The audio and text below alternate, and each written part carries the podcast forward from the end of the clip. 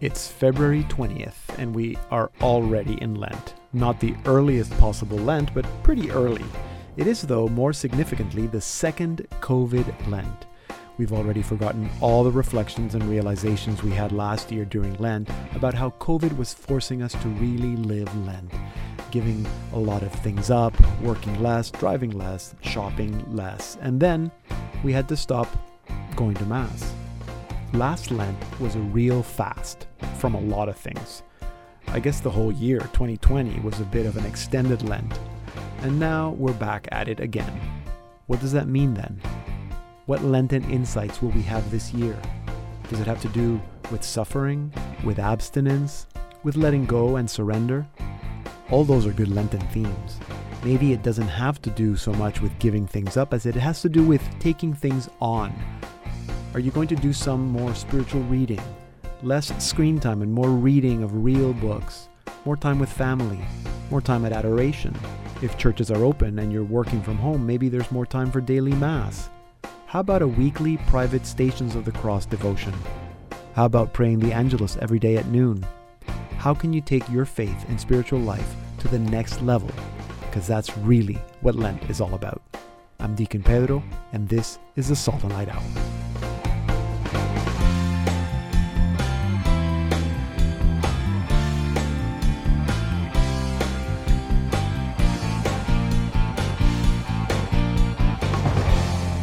Hello and welcome to another all new Salt and Light Hour. I'm Deacon Pedro. I am Billy Chan. And we are so happy to be back. Billy, did you have a good break? I have a good break. You know, it's Chinese New Year. You was Chinese New Year last year, last yes, week. Yes, last week. Yes. Yeah, mm-hmm. it's the year of ox. You know, oh. so people need to work hard. You know, just like uh, okay. the cow. You know. that's not so. That's what it means. The year of the ox. The year of working hard. Um, do you did you have any special celebrations, or did you have did you eat anything? No, special? we. No, actually, you know, because of the pandemic, usually we, you know, just just like everyone else, sit together, you know, have um, something like Thanksgiving dinner, things like that. But not not this year. We have a lot of virtual meeting, just like us now, you know. so a lot of a lot virtual, of virtual uh, blessing, virtual, um, yeah, yes, in, yeah. I think that that's what I'm giving up for Lent. It's virtual meetings. It's too many meetings. Um, I know, and it's crazy that it's already Lent, but I guess it's often it's Chinese New Year around the same time that it's the beginning of Lent. No. Yes, yes. You know, I remember a year. Uh, the Ash Wednesday is exactly the same day, same day as the Chinese New Year, and I need to fast because my my parents were not uh, Catholic, and I I said I need to fast, and they said no, please no. That's funny. That's right. Yeah, yeah. So you can't, yeah, that's, yeah, that's fasting on Ash Wednesday, but not on Chinese New Year. Um, anyway, we're we're just happy to be back. Um, but it's nice to take a little break from the show and, and give our listeners an opportunity to to to hear some of the the the the really good interviews that we did in um, in the past.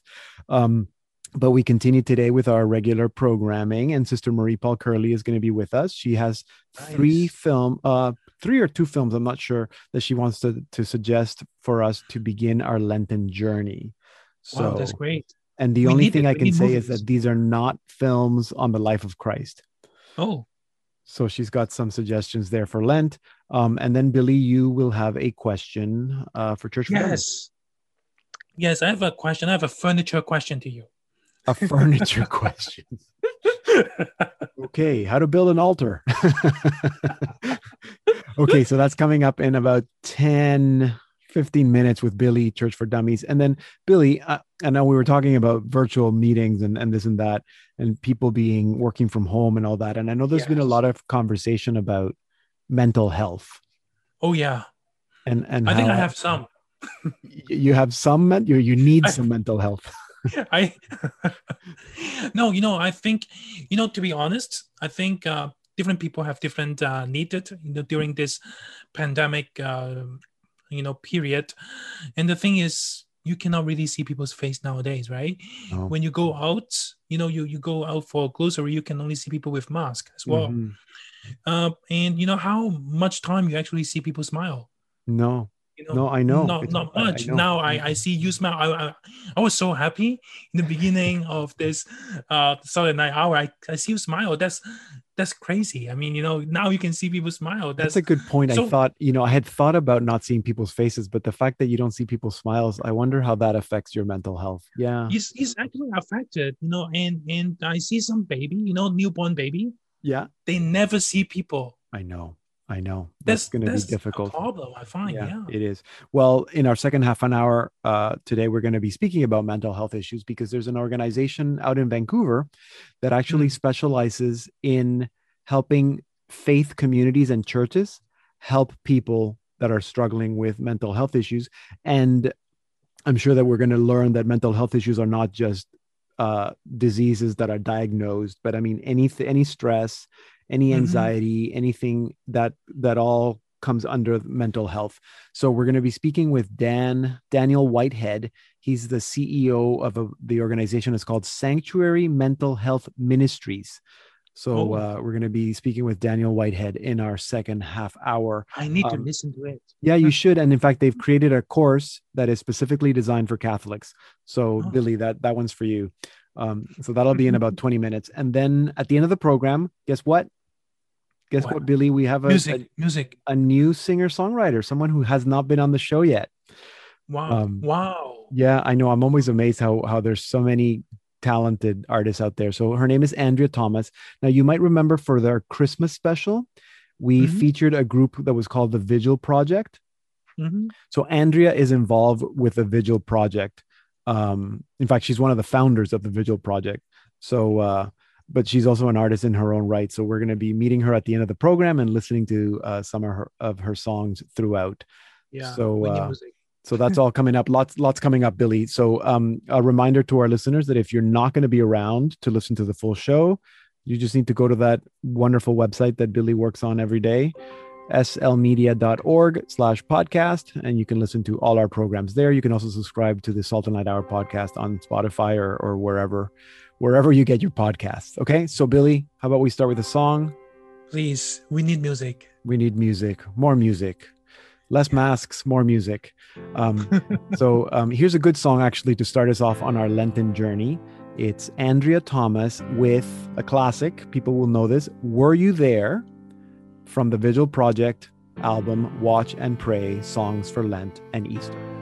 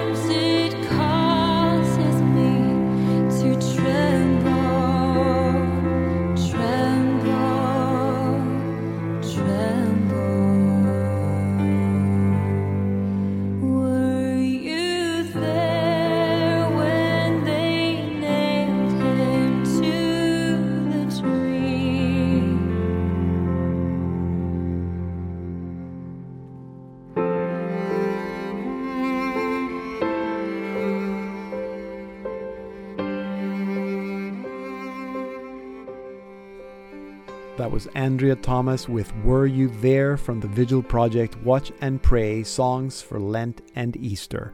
And we're going to be speaking with Andrea Thomas at the end of the program. And in a little bit, Billy will be back with a question, he says, about furniture. Now it's time for Windows to the Soul with Sister Marie Paul Curley. Sister, welcome back to the program. Happy New Year. Good to see you. Happy New Year, happy Lunar New Year, and I guess blessings for a very fruitful and wonderful Lent. Um, yes. I think this year it's kind of easy to step into the spirit of Lent, isn't it? Because it kind of feels like we've been living a whole Lenten year. It's Yes, the Lenten year. year, the second COVID Lent. Yeah. Yes. Yeah. But It's not- it's a good time. I mean, I was going to say a good time to watch movies, but that's about all we've been doing all year is watching movies.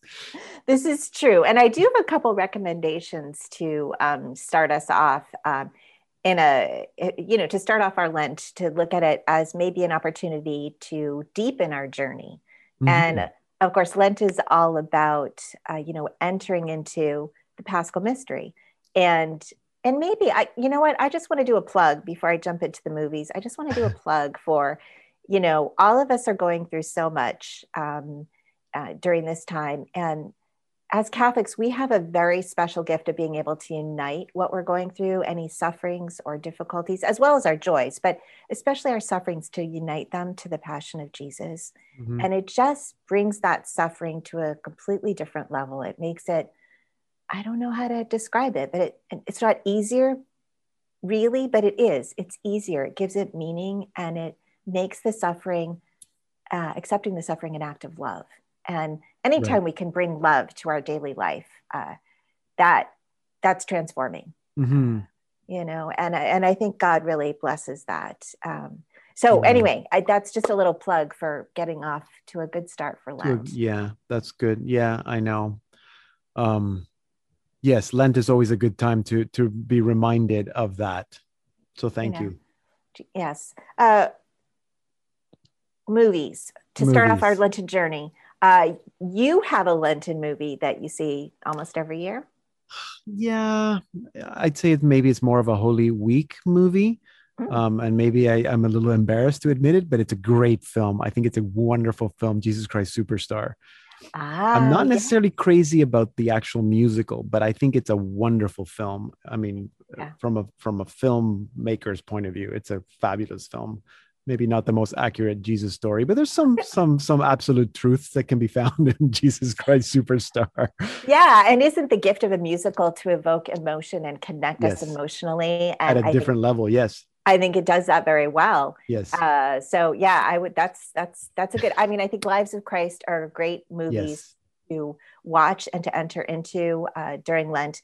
I have a couple other suggestions that aren't the lives of christ just to movies that talk more about journey and transformation. And the first one is an oldie goldie. It's called the scarlet and the black. Oh yeah, it is uh, it stars gregory peck as monsignor o'flaherty yes. and uh, Christopher Plummer, who just recently Mm, passed just away. passed. Uh, it's he's brilliant in his role as really the Nazi war criminal, uh, the Na- Nazi Mm-hmm. command colonel of Herbert Kappler.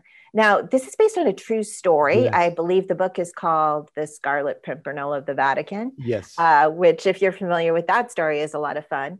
Uh, but it's based on the true story of how uh, Monsignor O'Flaherty, who lived and worked at the Vatican, rescued, I can't remember the number of prisoners of war and escaped prisoners of wars and, and Jews and other victims or could have been victims of the Holocaust, hid them in the Vatican and around the city of Rome at great personal risk and uh, even going out in disguises and things. Anyway, it's a great it's a great film. It's it's a little slow. It's a made for TV movie done in the 80s. I don't know if children might need a a background in World War II, and it is dealing with some pretty serious issues. Uh, there are a few torture scenes, so I'm. It's not appropriate for young children, and it's a little slow for them, to be honest. Mhm. But about 20 minutes in, the film starts to ramp up, and 20 minutes more, you're kind of like, is he going to make it back to the Vatican alive? You know, after he risks his life for for different people. Um, it's and and and who doesn't want to see Christopher Plummer and Gregory Peck Right. off in a great Yes. film. I mean, they're both brilliant actors. So, uh, and it's it's got a very and it's it's a movie that's meant to be seen to the end because Monsignor O'Flaherty is a very human, is very human, Mhm. and he suffers a lot during this time. So, I I highly encourage it for a sense of you know what the journeys that each of these men make. And, um, and and just this whole idea of conversion and being open to uh, the Mhm. needs of suffering humanity and being willing to put oneself out there to help.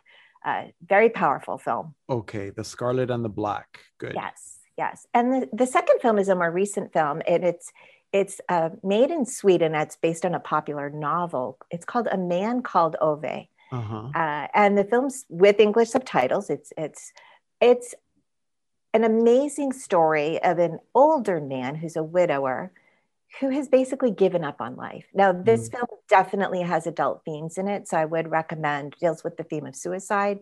Okay. Uh, so I do recommend, you know, if a, if you're seeing it as a family film, that the adults, one of the adults, would see it ahead of time, and you may want to discuss it afterwards. But this man who has given up in life, who has so much pain, who is such a so irritating, a, a pain to everybody he interacts with. It shows his journey. He feels like life is over for him, and yet he cannot, he cannot not respond to the needs of others. And uh, it, it's it's quite an amazing film, and again, a film about transformation. So very much a character development film, but a really good. Both films offer something to that idea of looking at ourselves, seeing ourselves a little bit differently, and uh, being trans, allowing the circumstances that the Lord allows for us, uh, allowing that to transform us. Um, Man Called Ove is not a religious film at all, but No. uh, that human transformation and the tra- the power of love and the power of a beautiful marriage. Oh, okay. So lots of good themes. Um, you're making me think that we don't necessarily think of Lent as a time of transformation. We kind of Mhm. think that Easter is that time, but it's good to know that Lent leads us to Easter. So to think of Lent as a time of transformation, not just journey, is is also good. So where could people watch these? Are these um, Oh, a man called Ove is available for regular rental. Um, Okay. Some libraries have it, and uh, Scarlet and the Black. Oh, I didn't look that up. Okay? I'm sure it's around. I'm sure it's around. it might be It's- around yeah so if people search do an online search they should be able to find uh, these classics um thank you sister this is good you're always giving us good suggestions so um in all this uh, extra time that we have for movie watching we can maybe schedule in some some good movies that are going to help us in on our lenten journey Yeah, yeah, because they kind of stay with you, yes you know, and um, and then allow you to kind of unpack it for yourself. So very thank good okay Thank well so good much. thank you great beginning to this lent to you and to your Yes. sisters thank you, and you all are always in our prayers. Thank you. There you go. Sister Marie Paul, Curley, Windows to the Souls. Sister Marie Paul is with the congregations of the Daughters of St. Paul. And you can read her blog at windows to the soul.wordpress.com. And you can follow her at Sister M. Paul. Coming up, Church for Dummies. So stay tuned. Hi, this is Mike Boucher, and you're listening to the Salt and Light Hour with Deacon Pedro. I'm Deacon Pedro. The Salt and Light Hour is available as a podcast wherever you get your podcasts. Just search for the Salt and Light Hour and take the show with you wherever you go. Now it's time for Church for Dummies. with Billy Chan. And Billy has Yeah, a I question about about furniture. Yes, yes. You know, it's about furniture. Um, well, I am actually thinking about to set up a little prayer corner in my Okay. house. Okay. So, uh, uh, you know, obviously, you know, people say that you can pray any corner Mhm. of your house. You can do whatever whenever you want. But I want to have some kind of settings, like atmosphere, and you know, so I can I can pray better. You know, uh, Mhm, uh, talk to God better. So when we come to the question of uh, what cross should I get, uh, because there is a lot of different cross. You know, uh, Okay. Yeah, the no, that's a market. good- Yeah, no, it's a really good question. And can I just say that I think it's really good that that you're setting up a prayer corner. Um, maybe a lot of people at home are finding that because they can't go to a church or they they're not able to go out as much that they want to set up a prayer corner. Um, I think it's always good, even if you don't set up a corner, to have a place Uh-huh. that's dedicated for prayer, whether that's you know your a nice comfortable chair or or something. Now, if you're able to have a little corner, or some people even set up a little altar, um, you can do that. But and we can talk about that if there's time. But let's look at the, at the the idea with the cross. I, you know what, you don't need a cross to set up a corner. So that's the first thing I'm going to say.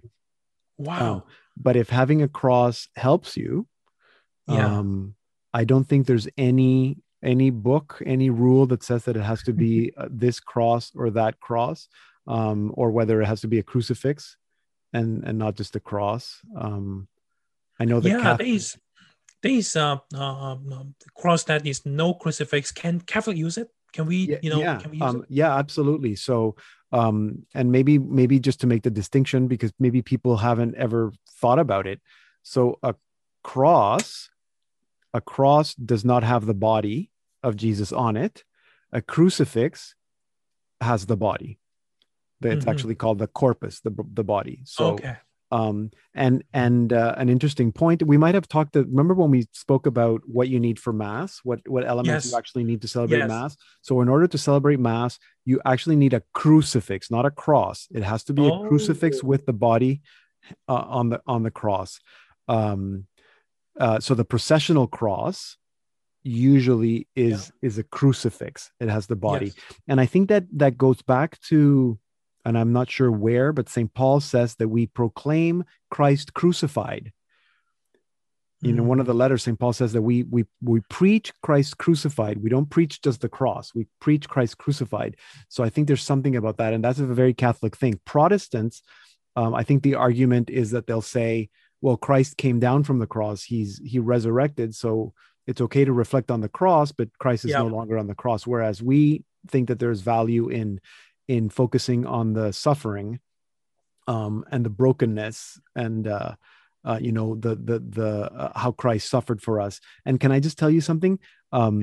We when we got married, Uh-huh. um, some of the friends of my mother, the gift that we received as a wedding present is a crucifix, and the little Oh. card said, and it, I think it's such a beautiful thing. It said, you know, this cruci may this crucifix always remind you of how you have to love each other, because you have to stop, you die for each other, like love your wife the way Christ loves the church.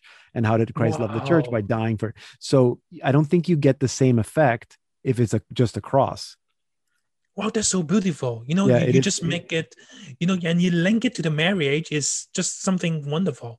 It is, it is, and I and I think that it's so. So if we want to remember what Christ did for us, just looking at the cross maybe doesn't help help you go as deep as looking at a crucifix. But but there's no no rule that says that you have to have a cross or a crucifix or or if it has to be some some crosses have the body painted on the cross. Some Yeah. is a separate little like a separate little statue that is hanging on the cross. Uh-huh. Um, And I- I another cross. Uh, you did come across when I, you know, search online. You know, when, when I shop online, uh, there's a cross. Uh, Jesus is just like um, um going to the heaven, like flying, Mhm. flying up to the Mhm. heaven. Is it still good? He's not uh suffering. Uh, No, I- uh, face. I mean, again, there's no, there's no, again, there's no right or wrong.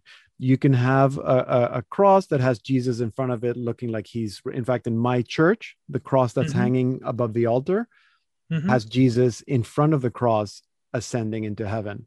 Um, ah, okay. but on the altar, we have a crucifix because we need a crucifix for mass.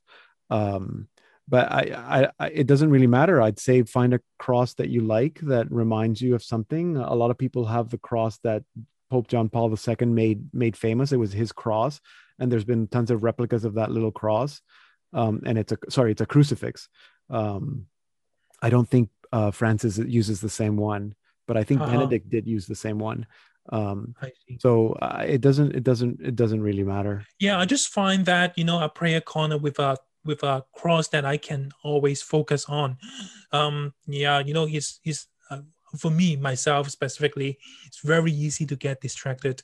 You know, when we when, when we do a prayer. So Yeah. there's something that I can look look up to, focus on. That will be great. Yeah. Yeah, it is. I mean, the same. If you look at your rosary, some rosaries have a crucifix, Yes.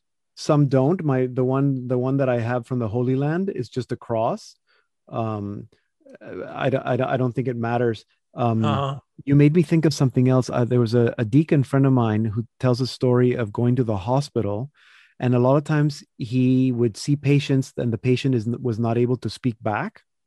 So he Uh-huh. sometimes felt that he had to, you know, say, sort of say some prayers, and and trusting that the patient can hear his prayers. He decided to start bringing a little crucifix with him. And why? so so that he could give the when he gave the patient the crucifix even if the patient was not able to speak you could tell that just holding the crucifix in their hand kind of really connected with them and made them feel like they were participating in the prayer. So um, especially sometimes he would have a patient that did not speak the same language you know we're Yeah. in, in in canada and toronto there's yeah, you know multicultural. Yeah. exactly right you go and there's a chinese patient and they don't speak english and you don't and you're italian and but he gave them a crucifix and that was the connection that they had so he started taking a crucifix with him a little one to the hospital every time he went so Yeah. I hope we can all speak in different tongues. yes in different tongues anyway so yeah no good question um you can set up your actually maybe next week we can continue talking about your prayer corner if you wanted to have more Yeah, and you talk that. about the altar as well. We we should actually talk about that. Instead about the altar, that would be great. All right. Okay, we can do that. So, but but the short answer today is cross or crucifix, whatever you like, whatever works for you that reminds you of what Jesus did for you, I think works for you.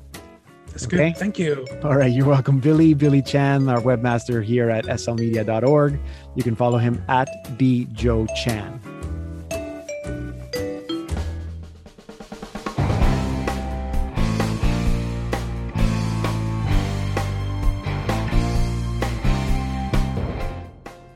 Coming up in our second half hour, a talk about mental health, and we meet singer songwriter Andrea Thomas. So stay tuned.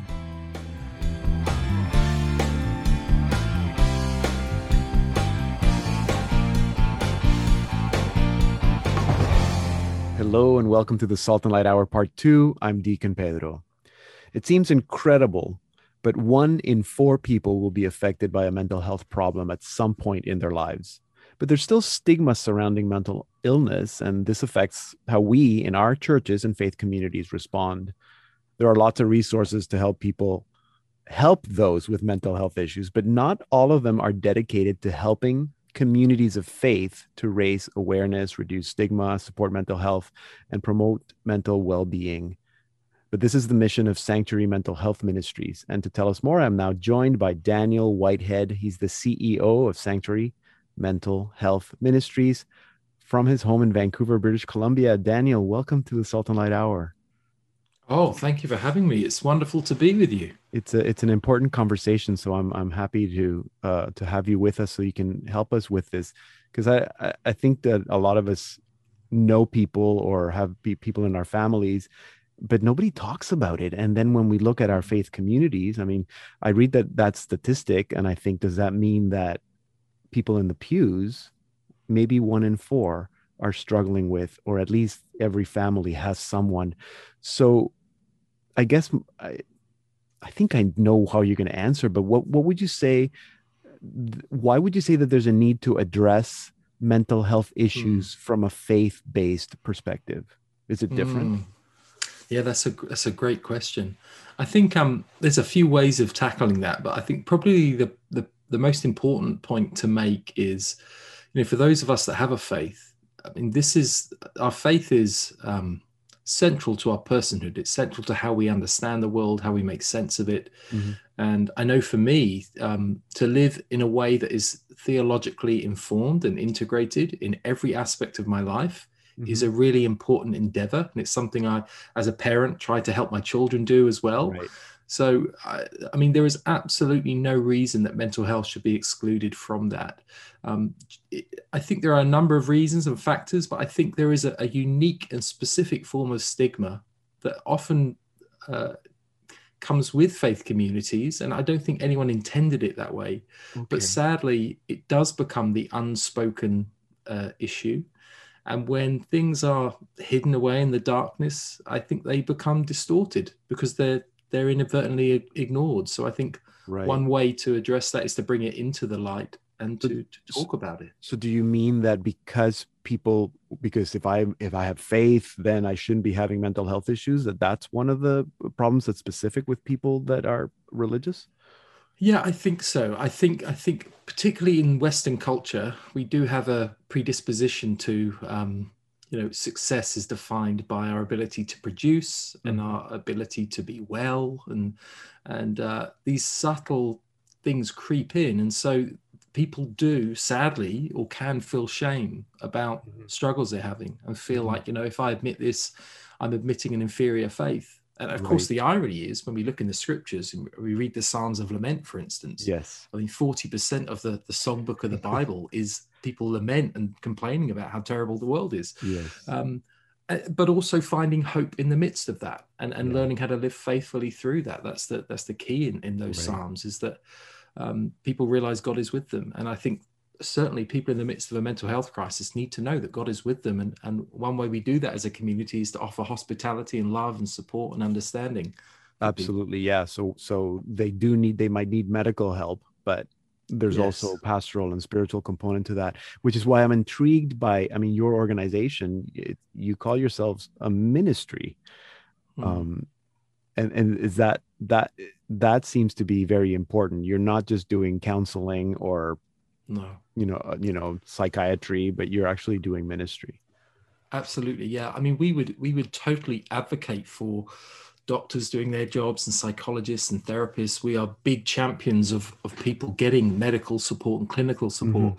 But we would say the church has a unique role in offering support. And and one Yeah. one mistake often churches make is they they try and become like doctors or like therapists. And yes and actually, I think let doctors be doctors, let therapists be therapists, and the spiritual community can do what it can do, which is to offer love, support, prayer, you know, all of those things which which create a circle of care for a person in the midst of crisis. right. And and i guess conversation which is part of what we're doing here right now. Um i'm thinking that maybe we need to just take a step back and clarify. So when you when we talk about mental health or mental health issues what are we talking about Yeah, so I mean, we we actually refer to the work of an American uh, sociologist and psychologist called Dr. Corey Keyes, and he talks about mental health as a continuum. Mhm. And mental health is distinct from mental illness. Uh, you can be diagnosed with or without a mental illness, but mental health is something that every human being has, and it's something that exists on a continuum, and it moves around depending on what's happening in our lives. So it, it can intersect with a mental illness, but Mhm. but not necessarily. So I think we all need to accept that depending on what's going on in our lives, external factors, the global pandemic would be a, a, an obvious example of that. that right most of us are actually struggling a bit in these times. And um, so mental health is something everyone has and it can move around. And we need to cultivate and think carefully about how are we stewarding our lives in such a way that we're pursuing flourishing uh, rather than accepting languishing in our mental health. Yeah. Okay. So that's a good uh, point of distinction that you don't have to be diagnosed or have, you know, schizophrenia, but if you Yeah. have stress, that also affects your mental your mental health. Um, you have a course, the Sanctuary course, but you've developed, uh, I guess, can I call it a version of it? That's the the Sanctuary course for Catholics. Why why do Catholics need their own course? yeah well it's a, it's a great question um we created an ecumenical course uh, about two years ago and i got it into the hands of the then director of formed uh, jade hendricks who's become a good friend and jade really loved the resource and before he, he wanted to put it on formed and i said do you think there's any merit to us creating something that feels more catholic so Mm. that um, you know i'm just very aware being a brit who lives in canada and having traveled the world that that you know culture is important and it's it's important to help Right. people uh, to feel comfortable in these conversations so we embarked on creating something that was very much informed by catholic theology we have two archbishops in it um, Yeah. archbishop aquila of denver and archbishop miller of vancouver Yeah. and uh, uh, divine mercy university in sterling virginia so we've got all of these great catholic thinkers and uh, to influence it and we've created something that is just feels distinctly Catholic but has the same message. Right. Yeah. I guess the language also that you use could could be different. Um, how does the course work? Uh, you know, is it? Uh, yeah. How does it work? Who's it for? Yeah, so uh, the course is everything is downloadable on Formed at the moment. There will be other distribution channels in the future, but but we're thrilled to have it on Formed. Um, people can download it directly from Formed. Um, there are eight sessions, uh, eight films that are approximately 20 minutes each. There's a discussion guide which is downloadable from Formed. We actually also have an audiobook for people who uh, don't like reading or can't read. They can listen Yeah. to someone um, reading it to them. And we actually got Dr. Scott Heffelfinger, who's a theologian, to, to do the audiobook. Nice. Uh, so everything's downloadable on Formed. You can gather in parish groups or just small groups of friends and, and go through the material together to facilitate some great discussion around faith and mental health and how it how it intersects. So is it for? I mean, it sounds like it's for anyone that's interested in having those conversations. Do you say that it's more of a support for? for church leaders or faith leaders so that they can be more aware of how to support people that are having through uh, going through mental health issues Yeah, I mean, we, so we we have always created all our resources are with the whole church in mind. Um, having said that, very often what a church will do is leaders will go through it and then they'll introduce it to their congregation because I guess the point with this is we all need to be informed and um, and educated on how to support someone, what to say, what not to say. Um, which is often just as important as, as knowing what to say is what not to say. So I think uh, it is for the whole church, but but certainly, yeah, there are leaders often go through it uh, first. right. Okay. So but it's but it's it, it's easy to access. It's uh, easy to facilitate. Um, it's easy to do during a pandemic when you can't gather together. Um, so it Yeah. sounds like it's it's a great resource. Um, daniel thank you so much for uh, for doing the work that you do and for sharing it with us today and and for creating this this special uh, uh, resource that I think uh, is going to be very useful for a lot of a lot of parishes. Um, yeah, it's a it's an important conversation, so I'm happy to to have been able to have that with you today. Oh well, thank you. It is our joy to do it. It really is. Uh, we feel very privileged to do this work and to partner with God and with people of faith all over the world. So uh, thank you. Thank you for your work too. Thank you, and and yeah, no, it's good to know about your organization too. I think a lot of uh, our listeners will be intrigued and might want to check you out and find out uh, some of the other offerings that you might have. So uh, I encourage our listeners to to go and do that. So thank you, Daniel. Have uh, have a great rest of the week. We'll do. God too. bless. Daniel. Whitehead, he's the CEO of Sanctuary Mental Health Ministries. You can find out more about their work at their website, sanctuarymentalhealth.org. Um, that's also where you can find out more about the course, the Sanctuary course for Catholics, which can also be accessed on Formed. So that's formed.org. If you missed any part of our conversation or you want to listen to it again, just visit us at slmedia.org slash podcast. Here now is our featured artist of the week, Andrea Thomas, with Find Me from her album, Will You Go?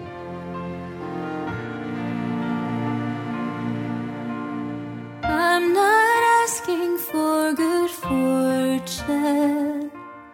I'm not asking to find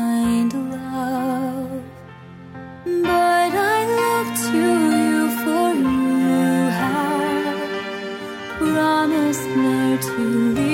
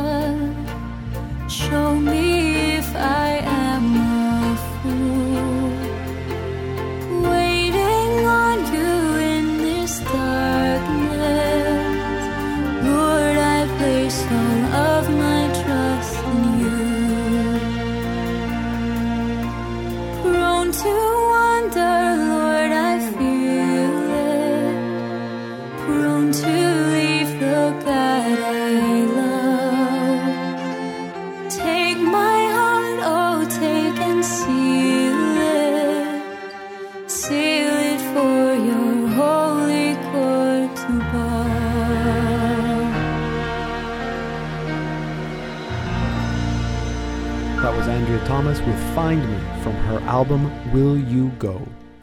Andrea Thomas is a worship leader, songwriter, and speaker from Cincinnati, Ohio. Having toured and recorded with Collin Raye, Andrea Thomas released two albums before she embarked on a project with several other Catholic artists, which has turned into a full ministry organization called The Vigil Project that we featured on this program for our last Christmas special. So, of course, we wanted to feature Andrea on our show. I had the chance to speak with her earlier this week. Andrea, welcome to the Salt and Light Hour. It's good to meet you. Thank you for having me. I'm excited to kind of finally finally be on your show. This is so exciting. There you exciting. go. That's what everybody dreams to be on my show, right? Um, I, I always like well, to- everybody has been on your show though. I mean, you know, it's true. Everybody's been on your show. So now I get to join the ranks. Yes, welcome. Um, tell me a little bit about about growing up. Uh, you live in Cincinnati. Did you grow up in Cincinnati? What was growing up like? Yes, I'm from here. I'm from Cincinnati where I'm I'm back living now and I, I love it here. Um, I am from a really massive Italian family here. So I'm one of nine kids and um, I have uh, there I'm one of 61 cousins on my mom's side my from God. here. Yes, but then to even it out, to be fair, I have one cousin on my dad's side, so you know that kind of evens it out. But um, yeah, so huge Italian family, big foodie family, like uh, those families that like everything you do revol- revolves around food, Right. like that's us. Um, and you know, super blessed to be from a, a Catholic family. Was raised with the faith, and um, Okay, because you know, gonna, my family truly is incredible. So yeah, I was going to ask you about that. So big family, Italian, Catholic, Mhm. kind of everybody trumped up to mass every Sunday, take up a whole pew, that kind of thing.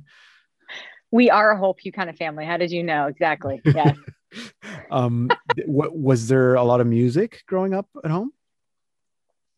Um, both my parents have appreciation and affinity for music, um, but neither of them were musicians, um, so to speak. Neither of them were writers. My dad actually gave me, I'm looking at it right here in my office, um, his first ever like vinyl record from when he was in a boys choir in the seventh Oh grade um, which is so precious and sweet. And then my mom did some singing at church growing up, but nothing, nothing hugely profound. I, I can't really explain my leaning to music other than, you know, just one of those things. I feel like it's been sort of in my in my heart ever since I can remember. One of those cheesy lines, you know. But no, but I truly so. ever since you can remember, when when do you remember its sort of beginning? Maybe not just the Well, you know when they say maybe I was going to say maybe not just the love for music, but it, playing an instrument or writing your first song. Like when did that begin? Yeah. Well, you know how they say like she danced before she could walk? My parents actually have like footage of me hoisting myself up on a coffee table and really like truly dancing before I could walk. Yeah. Um, and I was a girl after two boys in my family. So I'm number three. And when you have two older brothers, you tend to be super competitive. So Mhm. for me, it was like sports and music. Um, I don't think I'm the most natural musician in my family, though. Like, I think a couple of my siblings have definitely more sort of innate ability, I would say, Okay. um, just based on how they play by ear now. But um, I just, you know, started singing when I was in grade school and got involved in choirs and things like that. And then when I was in high school, is when, and I, I stopped playing volleyball in high school, um, like in my latter years, because I really started thinking, I love this enough that Yeah. I might just want to dedicate my my life and my career. So I couldn't see professional volleyball really going anywhere. So I'm like, I've got to Mhm. sort of, I only have so many hours. So I dropped sports and I really just delved into the arts in my latter years in college or and, and high school and then High into school. college. So So you you pursued um, music in college? yeah, I started out studying um, what what they call commercial vocal performance at Belmont University in Nashville. Mhm. Um, and Wow. then I don't know if you've ever, I'm sure you've heard of Veggie Tales, the Oh, kids yes, show of Veggie course. Tales. Yes. yes. Yes. on a complete whim, Deacon, true story, complete whim, at the end of my first semester of college, they happened to be hosting the auditions on campus. And I pulled an all nighter with a friend and just needed to stay up. So I heard one time that even better than a cup of coffee, oxygen actually wakes up your body. So I'm like, let's work out. So we'd stay up all night like crazy college kids, went to the gym at like six o'clock in the morning. No one's there. And I see this Yeah. sign that says Veggie Tales auditions. And I just told you there's a million kids in my family. So I'm like, we Yeah. know what that is. Like, what are Yeah. they auditioning for? And it turned out they were auditioning for a live stage show. And on a whim, I went in and and auditioned. And would you know, they they casted me as the lead for a hundred show music tour the following spring. So Oh I ended God. up, yeah. So I ended So- up taking off the semester, which gave my parents an absolute heart attack, of course. And um, but it was the best opportunity I could have asked for because it Yeah, really gave me some what- real life experience. Yeah. And and some money. Um. uh, yes. So it's like you. So like you were like wearing a cucumber costume for a hundred. People shows? ask that all the time. I was actually their human best friend. So if you can sort of imagine taking, you know, kids to like a kid Yes. show and you've got like the kind of semi-annoying, like kind of high-pitched, high energy, like, you know, best friend that keeps the show going. Like you're Yeah, looking at her. That, That, would was, have been you. Yeah, because that's strange because you're not very high energy at all. well, those dance skills from the time I was two that kind of kicked in there Oh, too. It was a very high, high performance show. That's great. So when did you when did you start writing writing music or writing your first song? Good question. Right around, right around then. Yeah. Um, and it's and it and it's funny how music um, can sort of, you know, music and and if it's fascinating to me how people that go through difficult seasons in life that are artistic, art kind of tends to be birthed from that place. Like there's like Mm-hmm. you know either the high highs or the low lows. It's kind of like in many many moments, not all, but in a lot of moments, it tends to be where you write from. Mhm. And I remember after that tour, it was the tour was coming to an end. And I remember really wanting to go back to Nashville and performance. Like my, I really felt like that's what I was supposed to do with my life was uh, musical theater was my first love and Mhm. artistic love. And I wanted to go be a secular artist and, and perform. Um, and really felt like I had that in my future. And then I will never forget though, nearing the end of that tour, and I could not deny the lack of peace in my heart going back to that world, going back to everything I had built in Nashville. Um, and I, other than just telling you it was a, a grace, um, you know, I just felt like God was asking me to go another direction. And that's when it was truly to that point in my life, probably the toughest decision I ever made. I was so distraught about it because I couldn't, it wasn't reasonable. You know, I was like, even on scholarship, there was things that really is, were yeah. pulling me back Yeah. and um I, I just knew that he was asking me to take a leap of faith so that's when i totally shifted gears and i ended up transferring up to study business and theology at franciscan university and that's where i finished mm. my degree and in that turmoil i would say is when i started writing Yeah. Wow. So there was a little bit of a conversion, a little bit of a nudge there. Um, I- I- I- our listeners are familiar with the Vigil Project, and I know that you were instrumental in in that that project kind of coming together. um, do you find that because you you correct me if I'm wrong, but you had two albums before the Vigil Project, and then now uh, is a lot of your work then yes with the Vigil Project, like Andrea Thomas is no more, and now like tell me about that transition. Well, I will never. We we were very huge on artists not losing their identity. Like I've been actually writing an out like my my third album for the last couple of years, and we'll see when that gets recorded. Mm-hmm. Um, but the majority of my work, at least the last, has been collaboration with the other artists in the collective of the Vigil Project. Mhm. For music, we say, um, you know, the Vigil Project featuring this artist. So I do think it's important that we you know we we maintain sort of that um the the identity of who we are and at the same time it's been a, one of the greatest joys to sort of you know uh, experience collaboration in a very true way and bringing my strengths to the table and having them complemented with someone else's strengths and maybe the things i'm not good at be, you know Mhm. be elevated because i'm i'm rubbing elbows with somebody who's really good at that thing it's been a real amazing experience. Um, and I did not see the Vigil Project coming in my future at all. I didn't know I'd be a founding member of this group. I at all. It sort of happened. I- We joked that it was a happy accident, but you know, you look Mhm. back, hindsight's twenty twenty. God was setting us up for it the whole time. Yeah. Um, but when I was in the performance world, I'll tell you what, Deacon, the one place I did not want to be was Catholic music. I'm like, Lord, listen, anywhere but there. Okay. Like anywhere but there. And now that I'm here, I really truly like look I look at, at where what like the movement of the spirit it it's nothing short of miraculous. And and I feel like it's been a path of discovery of what was actually in my heart the whole time. Because I believe right now for a time such as this one in our church authentically beautiful excellent music and art can be such a healer in a world that is uh you know right now let's just be honest it's it's not easy out there and people are broken and it's and it's tough. And so i think like kind of holding that that that kind of torch high um, for Mhm. people to be drawn to the light and drawn to the beauty is um it's a privilege It it is, and and maybe again, it's a good it's a good place for a plug for the Vigil Project. If there are anyone listening and they are not familiar with the Vigil Project, thevigilproject.com. And now that we're in Lent, it's there's lots of great resources there. And as Andrea said, it, it's such a healing, and it's that beauty. And it's not just the music. I think you'll be pleasantly. Uh, um, uh, surprised, maybe not surprised uh, that uh, the, just the videos, the, the the content. It's just that whole retreat ex-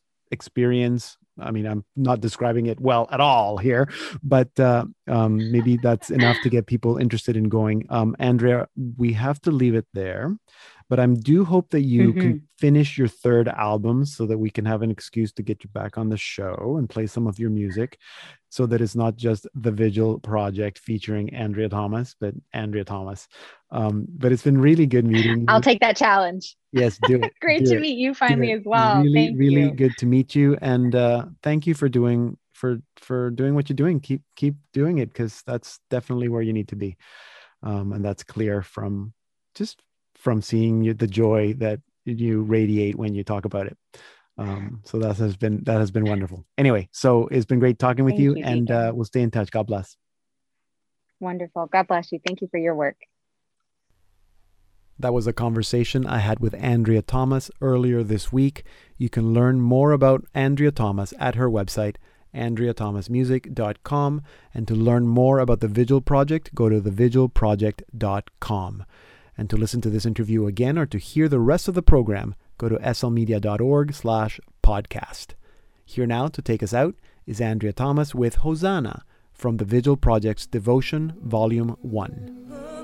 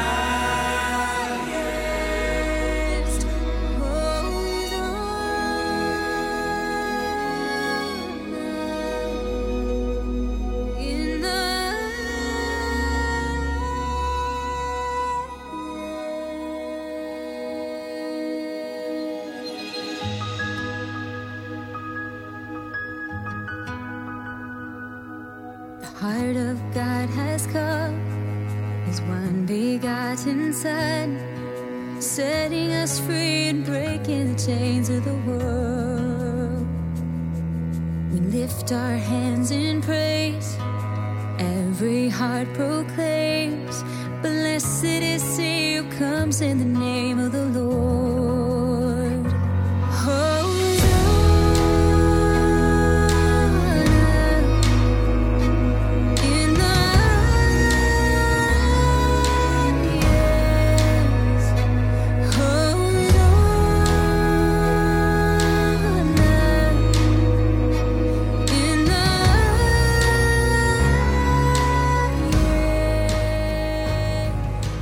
We're listening to Andrea Thomas with Hosanna from the Vigil Project's Devotion, Volume 1.